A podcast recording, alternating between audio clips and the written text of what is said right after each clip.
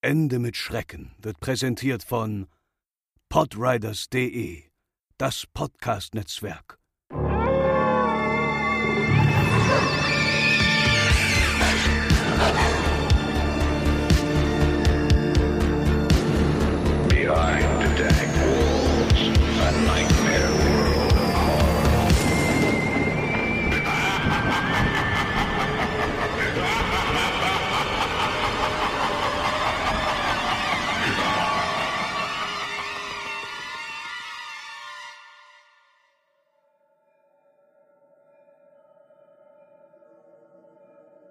An einem nebligen Herbstabend auf einem amerikanischen Militärstützpunkt in Deutschland bereitet sich ein Wachmann auf seinen Rundgang vor. Seine Kameraden befinden sich am Hauptgebäude. Es ist ein ruhiger Abend, der Wind weht leicht und die Grillen zirpen. Nichts Ungewöhnliches liegt in der Luft. Der Wachmann beginnt seine Route abzulaufen, sein Gewehr geschultert und die Taschenlampe am Gürtel. Die Laternen in der Basis beleuchten die Wege weitestgehend ausreichend, aber abseits davon sieht man teils die Hand vor Augen nicht. Nach einigen hundert Metern ertönt plötzlich der Alarm. Sirenen heulen. Jemand hat den Sensor der Sicherheitszäune ausgelöst. Eindringlinge. Es kommt aus dem Nordosten der Basis. Der Wachmann ruft per Funk um Unterstützung und eilt in die Richtung der Quelle. Als er eintrifft, ist noch kein Kamerad zugegen. Er zückt die Taschenlampe und leuchtet den Zaun ab.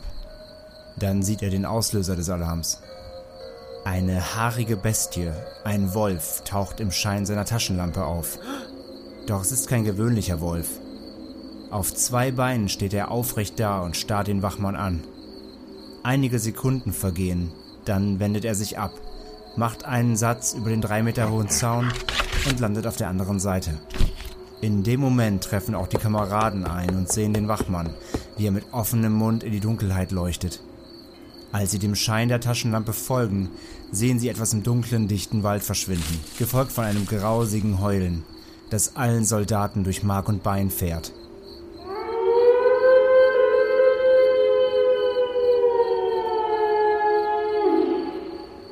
Der Spürhund, den einer der Soldaten mit sich führt, winselt und zieht den Schwanz ein.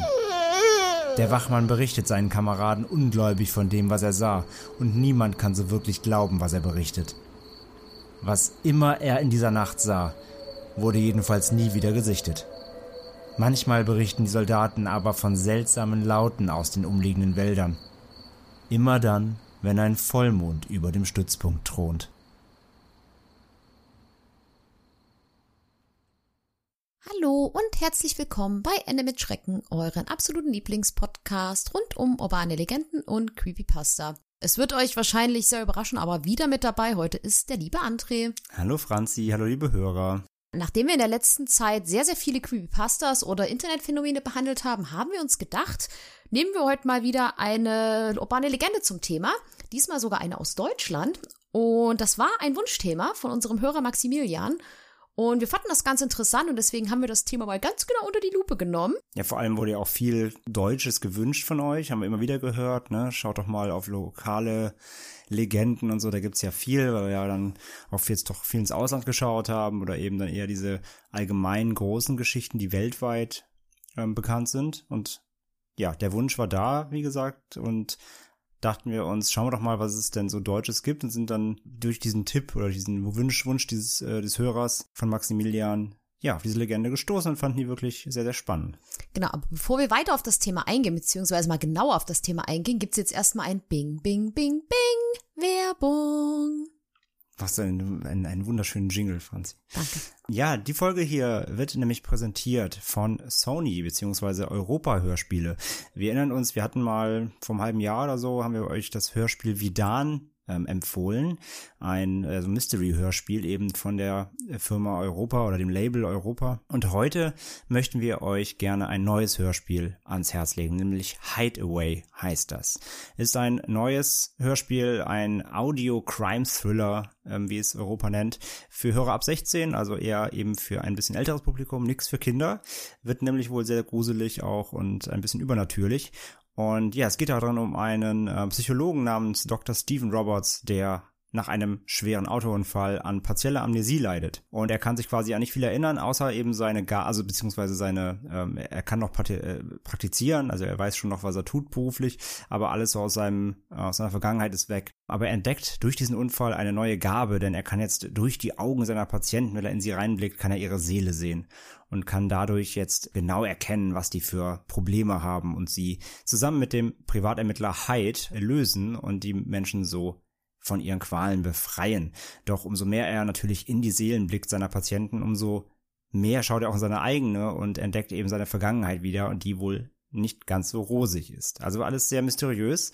Ähm, wie gesagt, eigentlich so ein bisschen Crime-Thriller, aber auch so mit, eben mit einer bisschen übernatürlichen Note und mit tollen Sprechern äh, versehen. Ähm, Tobias Kluckert spricht mit, das ist die deutsche Stimme unter anderem von Bradley Cooper oder Joaquin Phoenix ähm, oder auch Ulrike Stürzbecher, das ist die deutsche Stimme von Jennifer Aniston und Kate Winslet, also ganz prominente Sprecher hier auch dabei. Und ja, das Ganze erscheint am 13. November, das ist jetzt Standaufnahme ähm, nächste Woche Freitag und erscheint als Audio-CD-Box ähm, komplett eben mit allen Folgen im Handel beziehungsweise über Online-Händler, ähm, aber auch digital über Spotify, iTunes, Deezer und überall, wo man eben auch Hörspiele hören kann. Und wenn ihr die Box komplett kauft am Freitag, den 13., natürlich das gute Datum gewählt, mhm. dann habt ihr natürlich, natürlich alle Folgen so im Paket.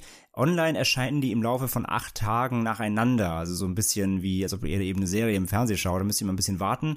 Am 13.11. erscheint eine Doppelfolge und dann immer jeden Tag eine, bis im, äh, alle zehn dann veröffentlicht sind. Und ja, wie gesagt, hört mal rein, wenn es raus ist oder kauft euch die Box. Äh, ist wirklich sehr, sehr spannend. Hat eine wie, tolle Atmosphäre, toll produziert, toll geschrieben, äh, sehr, sehr hochwertig. Und für alle, die eben auf so ein bisschen Gruselhörspiele eben stehen, die dürften da abgeholt werden. Und wir haben für euch auch eine dieser CD-Boxen. Die könnt ihr bei uns nämlich gewinnen. Yay! Und wenn ihr die haben möchtet, so eine Hideaway-Box, dann schickt ihr uns bis zum 22.11 um 12 Uhr mittags ist äh, die Deadline, eine E-Mail mit dem Betreff Gewinnspiel an unsere bekannte E-Mail-Adresse post.endemitschrecken.de und dann losen wir aus und ähm, ja, dann kann einer von euch diese Box gewinnen und alle anderen können dann gerne bei Spotify und Co. dann reinhören ab dem 13.11. Bing, bong, bong. Werbung, Ende. Ich glaube, wir müssen das mal aufnehmen, damit wir das einfach so einspielen können. Ach, ich nehme das auch gern jedes Mal wieder neu auf. Ich kann mir immer neue Klänge ausdenken. Ja, und von der Werbung und von den Hörspielen kommen wir jetzt zurück zu unserem Monster von Moorbach, wie wir es nennen.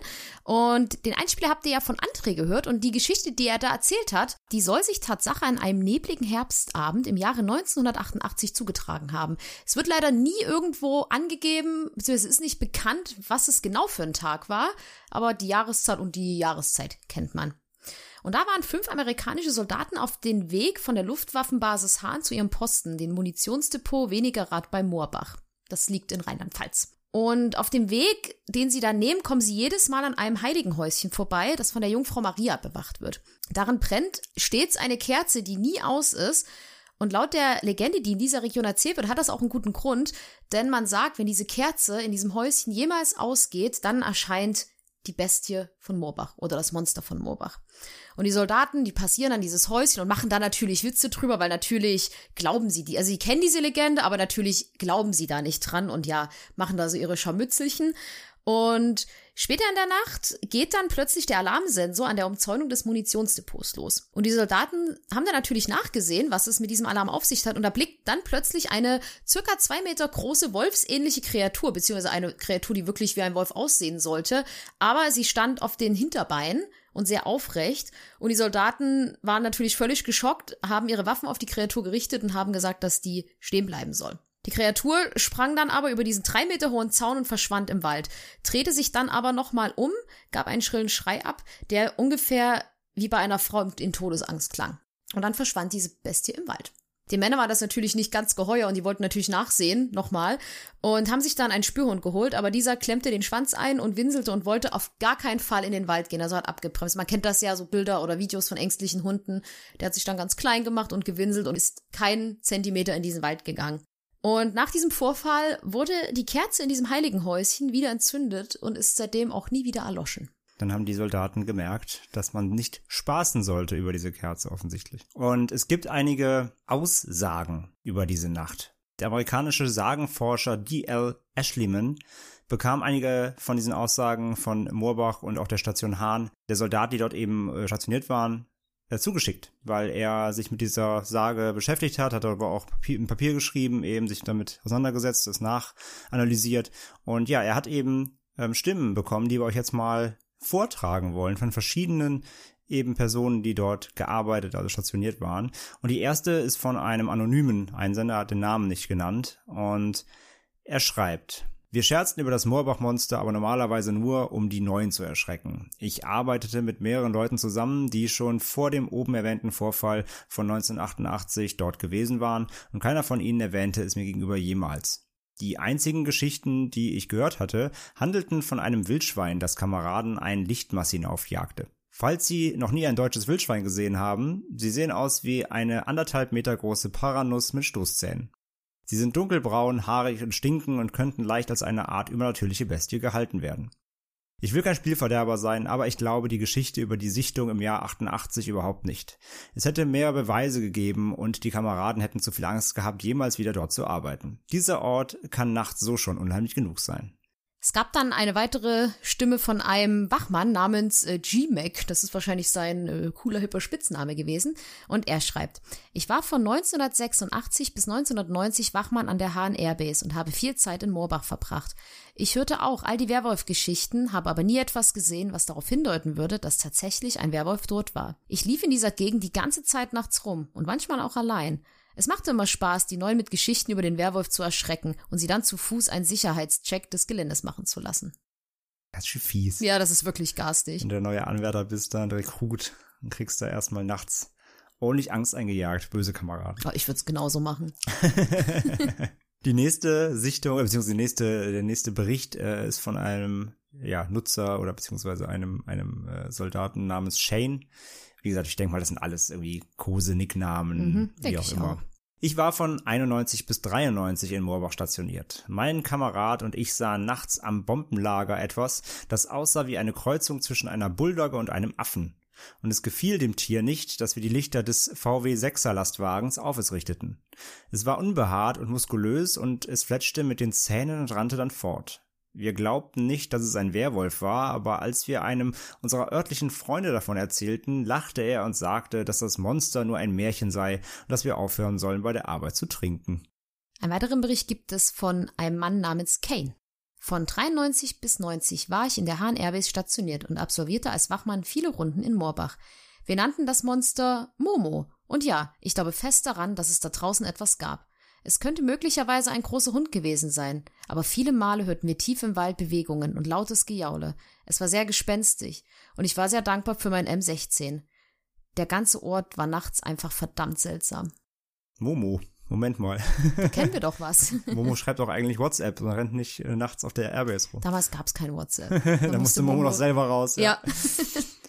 Das nächste, oder den- die nächste Einsendung ist von Albert G. Und er schreibt, ich war von 1987 bis 90 in der Hahn Airbase stationiert. Eines Nachts beschlossen etwa sechs von uns vom Wachpersonal zusammen mit zwei K9-Spürhunden ohne Waffen zu patrouillieren. Unsere Waffen ließen wir in dem Traktoranhänger zurück, den wir als zentrale Sicherheitskontrollstelle hatten. Wir gingen zuerst aus dem Schweinestall, der sich im Lagerbereich befand, nur um einen Blick auf die Schweine zu werfen, ob das Tor noch gesichert war. Dann gingen wir an der Straße entlang, etwa 100 Meter von der Kommandostelle entfernt, verließen wir die Straße und gingen in den Wald, der sich in der Gegend um die Basis befand. Plötzlich hielten die Hunde an, denn sie hörten Geräusche im Gebüsch. Die Hunde kläfften, wollten nicht weitergehen und wir hörten wieder etwas im Gebüsch. Dann ertönte ein Heulen, das man weder nachahmen konnte noch je gehört hat, und es schien nur 20 oder 30 Meter entfernt zu sein. Ich erinnere mich, dass meine Haare zu Berge standen und mein Körper überall kribbelte. Wir rannten alle zur Kommandostelle zurück und schlossen uns ein. Ich kann nicht erklären, was ich gehört habe. Ich habe 20 Jahre damit verbracht, das Gehörte zu identifizieren oder zu erklären. Ich kann mir vorstellen, es waren die Dorfleute, die sich einen Spaß erlaubt haben. Ja, und die letzte Einsendung bzw. Geschichte, die wir haben, ist von einem Soldaten namens Jake. Ich war auf der Hahn Airbase von 82 bis 84 stationiert. Zusammen mit vier anderen wurde ich eines Nachts zu einer Sicherheitswache zum Munitionsdepot Wenigerrad geschickt. Wir beobachteten von der Seite des Hügels aus die Zaunlinie in der Nähe. Wir beobachteten, wie eine Person zum Zaun rannte, darüber sprang, und dann rannte die Person oder das Tier auf allen Vieren wie ein Hund. Wir waren alle erschrocken und taten es als großen Hund ab. Der ganze Vorfall dauerte weniger als eine Minute. Ich glaube nicht an Legenden, aber das war sehr ungewöhnlich. Ja, einige Berichte, die einen sagen Humbug, die anderen sagen, ich habe was erlebt, die anderen sagen, wir verarschen damit nur Rekruten. Vielleicht ist auch der eine davon Rekrut, der es erlebt hat und das war eigentlich nur irgendein Fake von ihr, von seinen Kameraden, man weiß es nicht. Aber ja, so ein paar Berichte deuten ja darauf hin, dass da irgendwas Komisches mal vor sich ging, zumindest nachts manchmal. Ja, und generell, was sie aber alle berichten, ist ja auf jeden Fall einfach die Tatsache, dass, sie, dass diese Basis ja an einem Wald liegt und ich finde so Wälder und nachts, was, was ja die meisten geschrieben haben, das macht ja eh schon so eine gruselige Stimmung und ich glaube, da wirken solche Geschichten einfach noch mal ein bisschen härter nach, kann ich mir vorstellen. Aber ich kann mir auch gut, äh, also ich ich kann es schon verstehen, wenn die Dorfbewohner da vielleicht auch mal eine oder den einen oder anderen Scherz gemacht haben, ehrlich gesagt, um ein bisschen die Amerikaner zu ärgern. ja, und ihre Legenden hochzuhalten quasi. Mhm. Aber ja, klar, wenn sie schreiben, da ist sowieso alles ziemlich unheimlich und dicht bewachsen und ja, wenn man dann diese Legende sich da immer erzählt, so als Schauermärchen und dann hört man da was im Gebüsch, da führt ja eins zum anderen auch mal manchmal im das Kopfkino. Ja. Tut dir dann genug. Bevor wir dann weiter auf die Legende noch im Rückblick schauen, noch kurz ein paar Worte mal zu dieser Airbase oder diesen beiden Stützpunkten. Also die Hahn Airbase ist eben ein oder war ein NATO-Militärflugplatz während des Kalten Krieges, der eben von der US-Luftwaffe genutzt wurde und ist knapp 20 Kilometer von Moorbach entfernt. Also wenn dann gesagt wird, dass die Männer da eben unterwegs waren, dann müssen die schon ein ganz gutes Stück auch erstmal zurücklegen. Ja, so gut fünf, sechs Stunden. Ja, ein guter Fußmarsch, bevor die dann auch eben da wieder eintreffen. Und 1951 wurde er von der, von französischen Besatzern gebaut und 93 von der US-Luftwaffe auch dann aufgegeben, nachdem man übernommen wurde. Und seit 93 ist es nämlich heute der zivile Flughafen Frankfurt-Hahn. Also ist heute ganz normaler Passagierbetrieb. Und ja, diese, diese Munitionsdepot in Wenigerrad bei Moorbach liegt halt im Hunsrück und ähm, wurde Anfang der 50er Jahre auch von den französischen Besatzern zur militärischen Nutzung ausgesucht und 55 von der US-Army übernommen. September 94 bis August 95 wurde er dann geleert und die, die Truppen wurden abgezogen und am 2. Juni 1995 wurde das Depot dann geschlossen. Und mit 142 Hektar war Wenigerrad äh, zeitweise das flächenmäßig größte Depot der US Air Force in ganz Europa. Also auch die Basis auch so sehr groß. Ne? Ich denke mal, wenn da irgendwo ein Alarm losgeht, bis du erstmal da gefunden hast, wo das ist, das, das dauert auch, bis du den Zaun da abgelaufen bist. Also ist auf jeden Fall ziemlich, ziemlich weitreichend, das Gelände. Und alles das, was wir euch jetzt erzählt haben, also diese Sichtung von 1988 und die Stimmen von den US-amerikanischen Soldaten, ist, wie man sich vielleicht denken kann, nicht der Ursprung dieser Legende, denn die wurde sich ja schon weit vorher erzählt. Der Ursprung liegt ein paar Jährchen früher zurück, nämlich stammt diese urbane Legende aus dem Jahr 1812. Denn der Erzählung nach soll es sich bei den Werwolf von Moorbach um den Elsässer Thomas Johannes Baptist Schweitzer handeln. Der Mann war ein Deserteur der napoleonischen Armee und soll sich 1812 auf dem Weg vom Russlandfeldzug zurück nach Frankreich befunden haben. Auf dem Weg nach Hause soll er dann an der Moobacher Gegend vorbeigekommen sein und soll dort ein Haus ausgeraubt und die gesamte Bauersfamilie bestehend aus einem Ehepaar und drei Söhnen ermordet haben. Vor dem Mord der Mutter belegte diese ihn jedoch mit einem Fluch, dass er als Werwolf bei jedem Vollmond durch die Wälder streifen müsste. Und nachdem sie diesen Fluch ausgesprochen hatte, wurde ihr leider kurz darauf der Schädel eingeschlagen. Und nachdem Schweizer dann von diesem Fluch besessen die Gegend rund um Moorbach jahrelang als Werwolf unsicher gemacht haben soll, schändete er eines Tages dann eine junge Frau namens Elisabeth Bayerle, die die Tochter eines ansässigen Bauern war. Dieser Vorfall brachte die Bevölkerung dann auf und er wurde schließlich gejagt, getötet und einer Wegkreuzung im Landkreis Bernkastel-Wittlich, der gehört zu Moorbach, vergraben. Genau an dieser Stelle wurde dann auch dieses Heiligenhäuschen errichtet, um ihn mit dieser Kerze, die immer brennen soll, einfach zu verbannen aus dieser Gegend. Elisabeth Bayerle brachte dann neun Monate später ein Kind zur Welt. Der Junge wuchs zu einem respektablen Bürger Moorbachs heran und zeigte keinerlei Anzeichen des Werwolffluchs. Und obwohl der Werwolf als Monster von Moorbach bezeichnet wird, erzählt man der Sage nach, dass der letzte Werwolf in Deutschland in Wittig getötet wurde. Aber es ist halt derselbe Landkreis, deswegen sagt man Moorbach. Das ist sowieso alles. Also ist alles in dieser, äh, alles ist Hahn und das ist alles in der Gegend, aber es ist halt eigentlich gar nicht in Moorbach, aber das ist halt trotzdem äh, alles da in der Nähe eben, deswegen spricht man davon. Ja, wir haben uns das vorher bei Google Maps mal alles auf der Karte angeguckt und haben auch gedacht, dass die armen US-amerikanischen Soldaten echt ulkige Wegstrecken zurücklegen mussten. Mhm. Wir haben uns ja mal angeguckt, wo dieses Häuschen äh, ja. Ist. Und das ist ja so ein ganz schöner Zacken dazwischen denen. Also da haben sie eine ganz schöne Kurve machen also, müssen. Also, also wenn es wirklich alles so gekommen, so passiert ist wie in dieser Legende, dann, wenn sie da wirklich vorbeigekommen sind, dann äh, haben sie einen ganz komischen Zacken gelaufen. Das, äh, weil der, weil das eben da nicht auf, direkt auf dem, auf dem Luftlinieweg liegt. Also, wenn es so war, dann haben sie einen sehr großen Umweg gelaufen. Von dieser von dieser Hahnbase eben nach Moorbach runter. Aber ja, weiß man natürlich alles nicht. Aber ja, kann man auf jeden Fall alles bei Google Maps sich mal diese Orte angucken und mal ähm, ja, per Routenplaner mal, mal schauen, wie die Wege so sind. Ist alles halt so ein, so ein Umkreis eben von 20, 30 Kilometern eben. Dann haben wir uns nochmal angeschaut, ob es denn noch auch weitere Fälle mal so als Referenz in Deutschland gibt. Und da sind wir auf zwei gestoßen, die wir mal für erwähnenswürdig hielten. Und den ersten, oder der erste ist bekannt als der Wolf von Ansbach. Der Wolf von Ansbach war angeblich ein menschenfressender Wolf, der 1685 eine unbekannte Anzahl an Menschen angegriffen haben soll. Der Wolf soll aus Mangel an Wild begonnen haben, Menschen zu attackieren. Und innerhalb eines Quartals zwei bis drei Kinder getötet haben. Einige Bürger glaubten, dass ein Betrüger namens Michael Leicht zur Strafe, also für die Taten, für die Straftaten, die er begangen hat, in einen Wolf verwandelt werden soll, sein soll. Je nach Erzählung soll er als Wolf gehüllt in ein weißes Tuch erscheinen. Bürger waren außerdem überzeugt davon, dass der Wolf vom Teufel besessen gewesen sein soll. Der Wolf fiel bei der Jagd in eine Wolfsgrube eines Tages. Die Einheimischen haben diese ausgehoben, um eine Falle zu stellen, und er wurde dann daraufhin getötet. Der Wolf wurde am Nürnberger Berg an einem Galgen aufgehangen. Und weil die Einheimischen wollten, oder eben auch dachten, dass es ja ein Mensch eben in Wolfsgestalt ist, wollten sie auch, dass er wie ein Mensch bestraft wird und haben ihm dann eine Perücke aufgesetzt, einen Umhang umgelegt und ein Gesicht aus Pappe aufgesetzt, das eben mit einem ein menschliches Gesicht aufgemalt hatte, damit er eben menschlich aussieht bei seiner Strafe. Wir haben auch mal versucht herauszufinden, was dieser Michael Leicht gemacht hat, aber das war wohl einfach in Anführungsstrichlein ein Trickbetrüger.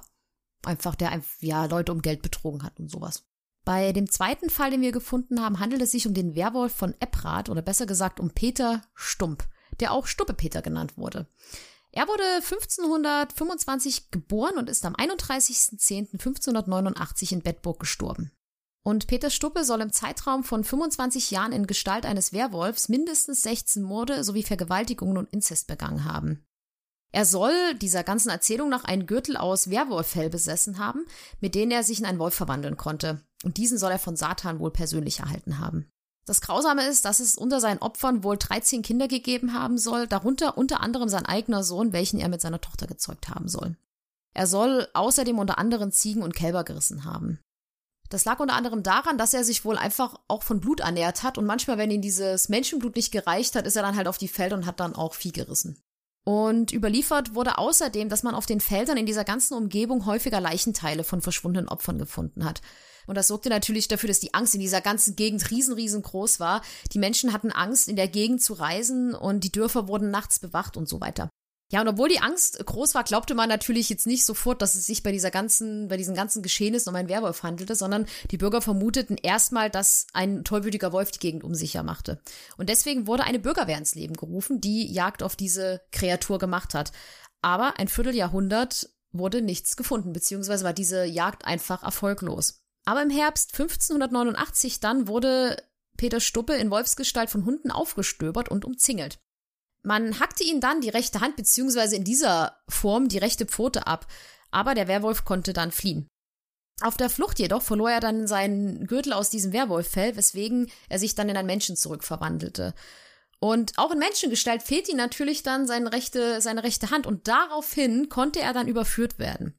Er wurde am 28. Oktober 1589 dann für schuldig befunden und drei Tage später durch Rädern und Enthauptung hingerichtet.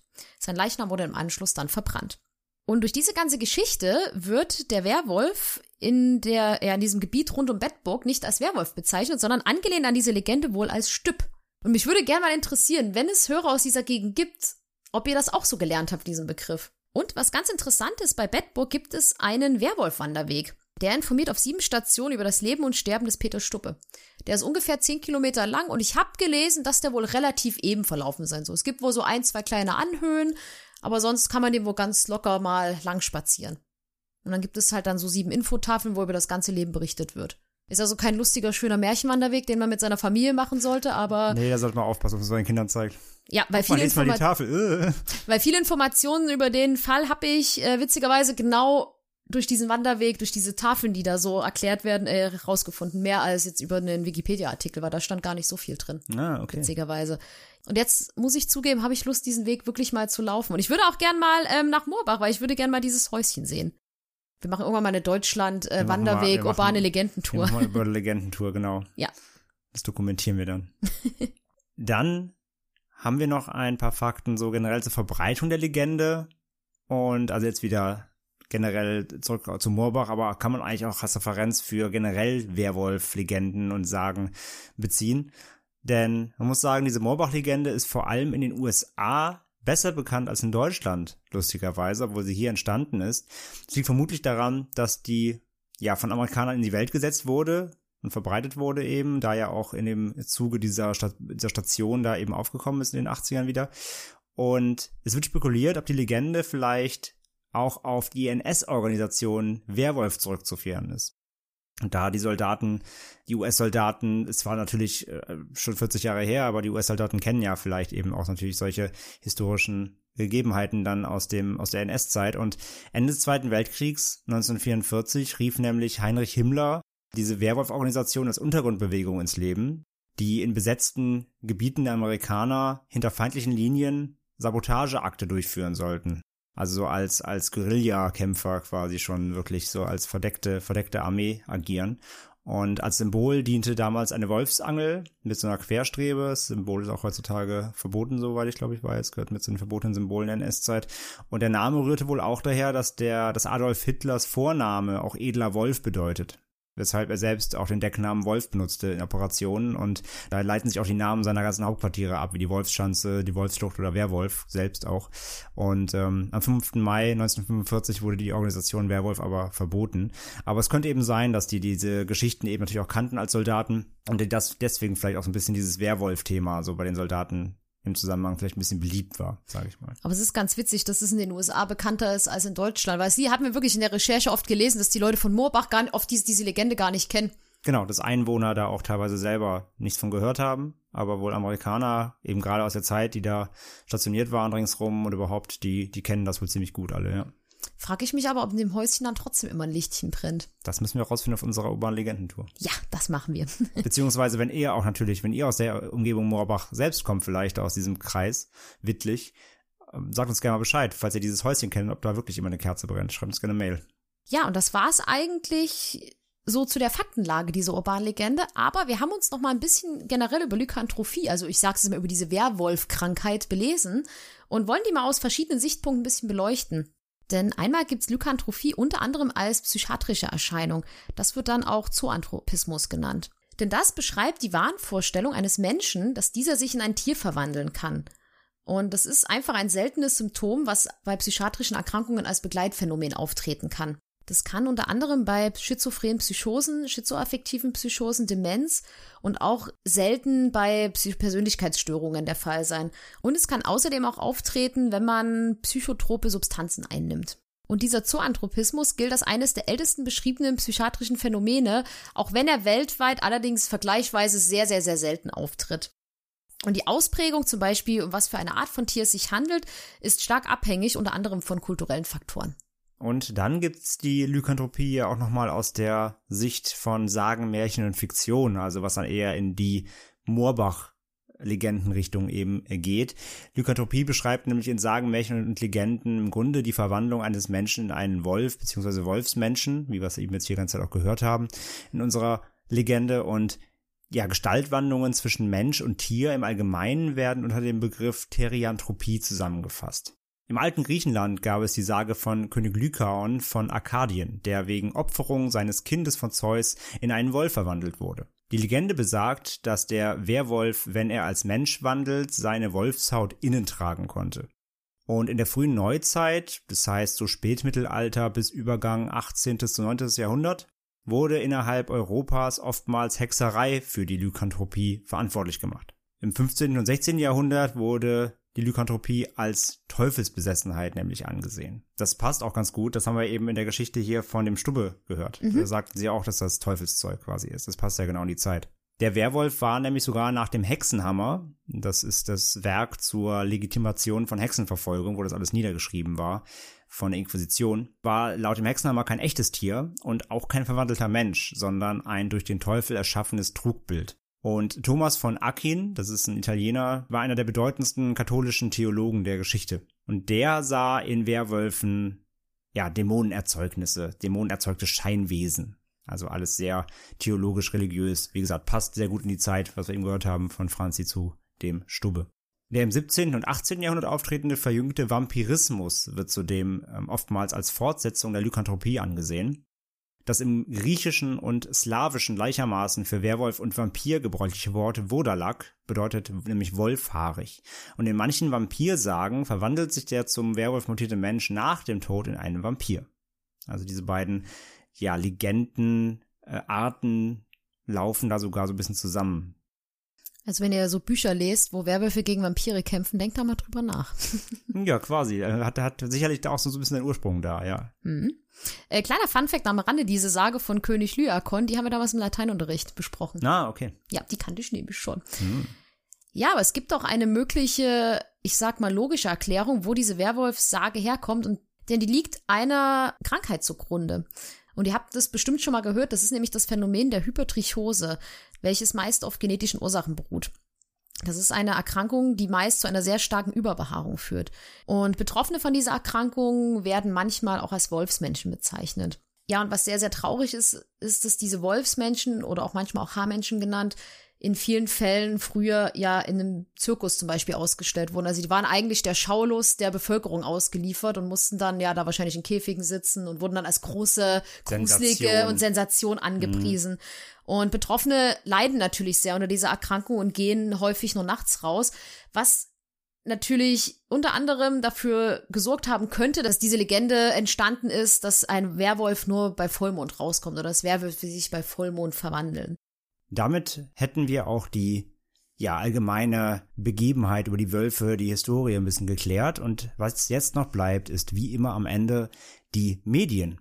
Und da gibt es zum einen ein Buch, nämlich direkt über das Monster von Moorbach. Das heißt auch das Monster von Moorbach, eine moderne Sage des Internetzeitalters aus dem Jahr 2008 vom Autor Matthias Burgard aus dem Wachsmann Verlag. Und das Buch arbeitet den Werwolf-Mythos von der Antike bis heute auf, also im Grunde das, was wir euch gerade eben so in ein paar Minuten erklärt haben, sehr ausführlich auf vielen, vielen Seiten und bedient sich der volkskundlichen Erzählforschung am Beispiel der Sage vom Monster von Moorbach. Also der Moorbach, der, der Moorbach-Wolf ist der Aufhänger des Buches und dann wird eben der ganze Werwolf-Mythos komplett darin ausgewälzt, soll aber eben auch viele Details und auch so ein bisschen Hintergründe über Moorbach selbst haben. Also klingt ganz spannend. Wer das also nochmal alles genauer nachlesen will, findet da ein Buch, gibt's überall zu kaufen, wo man Bücher kaufen kann. Ich muss zugeben, dass ich, als ich das gesehen habe, dass es da ein Buch gibt, kurz überlegt habe, ob ich es mir auch kaufen möchte. Ja, vielleicht bestellen wir uns das ja mal. Weil ich bin ja äh, eher immer Team Werwolf, als die, ich finde ja Vampire langweilig und ich finde Werwölfe ja viel cooler und deswegen. Ähm, Aber wie du ja jetzt weißt, sind Vampire ja nur tote Werwölfe. Naja, das erzählt man hier und da mal, aber ist ja nicht belegt und so. Es gibt ja keine Fakten. ja, aber es klingt spannend. Also wenn man da mehr erfahren will, dann glaube ich, lohnt sich das auf jeden Fall. Ja. Und es gibt auch einen Kurzfilm. Dieser nennt sich Moorbach Monster Terror und ist aus dem Jahr 2017. Die Regie hat ein Mann namens Ferry Kaupisch geführt. Ja, und dieser Kurzfilm stellt die Sage von 1988 auf dieser genannten Militärbasis nach, aber ohne die Kerze und ohne diesen Schreien und er hat ein deutlich anderes Ende, denn da wird diese ganze Werwolf-Legende nämlich mit einem Militärexperiment beschrieben.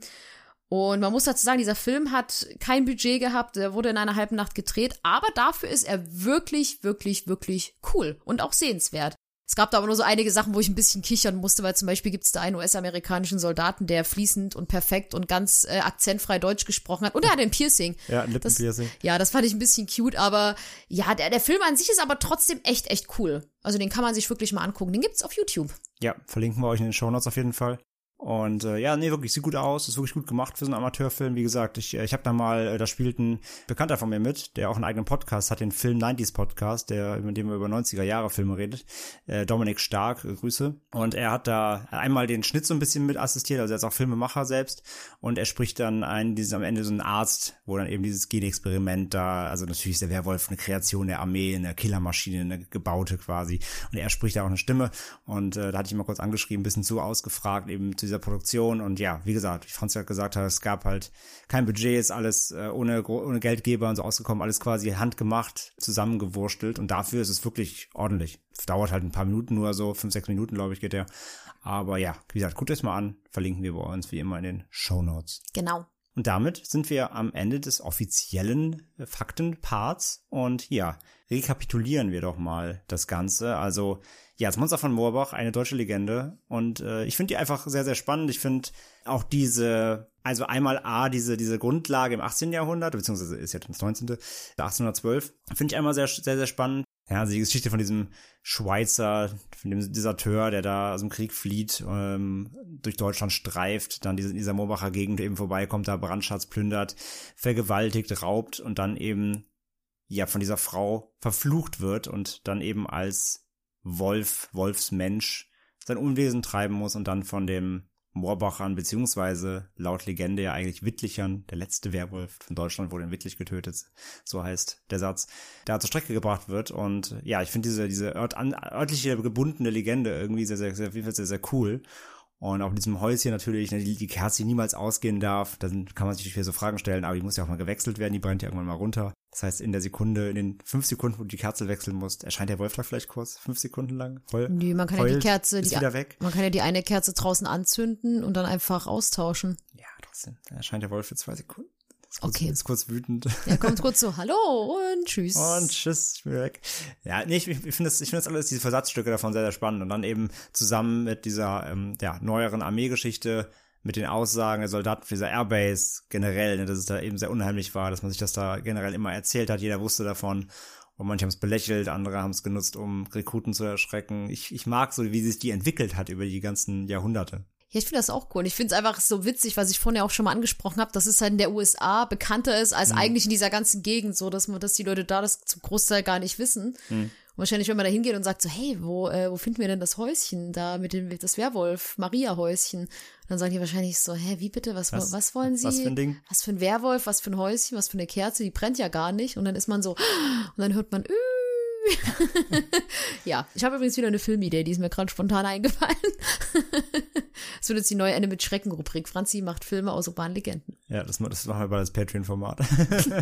Aber ich finde das auch cool. Und ich, wie gesagt, ich finde Werwölfe halt auch einfach generell, ich will jetzt nicht sagen cool, weil das ist ja so diese Krankheit oder dieser Fluch ist ja ganz schrecklich und es wird ja auch, wenn man sich näher damit befasst, immer als auch sehr schmerzhafte Verwandlung beschrieben und sowas. Aber ich finde diese ganze Lykantrophie-Geschichte einfach super spannend und finde es halt auch cool, dass es halt in Deutschland einfach, also in unserer, in unserem Heimatland, äh, da auch solche Legenden gibt. Ja, der Werwolf äh, ist natürlich wirklich sehr, sehr alt in seiner Erzählung, gibt natürlich äh, hunderte von Geschichten. Ich meine, wir haben es ja auch hier gesehen mit dem, mit diesem, ja, vermutlich einfach Serienkiller dann, äh, Mörder, ne, denn der, der als, als Wolf bezeichnet wird, so der Wolf auch als, haben wir ja auch jetzt gehört, so als symbolträchtiges Tier, als, ähm, ja, Monster, als reißendes, reißende Bestie.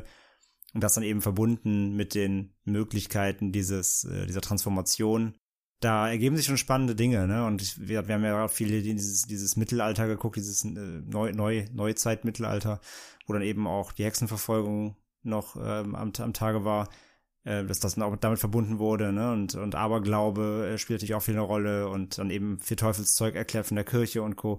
Also, äh, das ist, das ist so ein Thema, wo man so abstrus es klingt, wenn man da wahrscheinlich immer bei den einzelnen, einzelnen Geschichten gräbt, findest du immer so die Ursprünge, ne? Also hier einmal diese Krankheit, dann Aberglaube, dann Kirche, dann ähm, ja, den Leuten was einreden, so sage ich mal.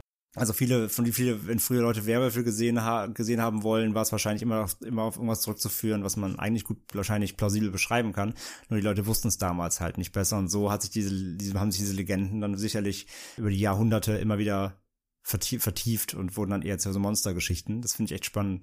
Ja, ist es auch einfach. Und als ich so ein bisschen rumrecherchiert habe, was es noch so für andere Werwolf-Legenden gibt, halt auch außerhalb von Deutschland, sind, ist man halt auch auf echt viele Sachen gestoßen. Und äh, unter anderem auf eine Werwolf-Legende, wo ich schon zu André meinte, oh, die würde ich gerne mal in einem Extra, in einer Extra-Folge behandeln, aber da werden wir jetzt nicht zu viel zu sagen. Ähm, einige ahnen es vielleicht schon, worum es da gehen könnte. Das ist äh, kleiner Teaser aus einem Nachbarland von uns. In unserer Ende mit Schrecken Facebook-Gruppe, in der ihr immer noch nicht alle seid, das weiß ich, da hat sogar eine Hörerin, meine ich, entschuldige mich, falls ich mich vertan habe, ich meine aber Hörerin, hat es auch in die Kommentare gepostet, als ich hier unsere jetzige Folge gerade angeteasert habe, dass sie diese Erzählung, die du jetzt gerade meinst, richtig spannend findet, ja. Aber tatsächlich, das ist so umfangreich, tatsächlich, das würde sich wirklich für eine ganze Folge mal anbieten, irgendwann mal. Ja, weil ich habe erst gedacht, überlegt, ob ich es reinnehme und dann dachte ich mir so, ah, das ist so viel, das ist dann ein bisschen too much und dann habe ich gedacht, ah, man kann ja noch mal über Werwölfe sprechen. Genau, wollte ich gerade sagen. Also ich glaube, Werwölfe bieten so viel, da kann man dann ähm, bei größeren Kernthemen ruhig noch mal eine Folge zu machen, sehe ich auch so, ja. Ja, auf jeden Fall. Ja, dann wären wir am Ende der heutigen Folge, würde ich sagen. Ja. Das war der Werwolf von Moorbach, das Monster von Moorbach, wie es offiziell genannt wird.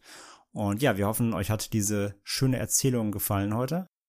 Und denkt ans Gewinnspiel, denkt an die Facebook-Gruppe, denkt an Steady und Patreon, ihr könnt es unterstützen, endemitschrecken.de, unterstützen klicken, da erfahrt ihr alles weitere. Und das Allerwichtigste, tragt in dieser aktuellen Zeit immer eine Maske, haltet Abstand und verhaltet euch rücksichtsvoll. Und bleibt gesund. Das ist das Aller, Allerwichtigste. Genau, bleibt gesund und passt auf euch und andere Leute auf. Und dann hören wir uns in zwei Wochen wieder. Genau. Bis dahin, macht's gut. Tschüss. Tschüss.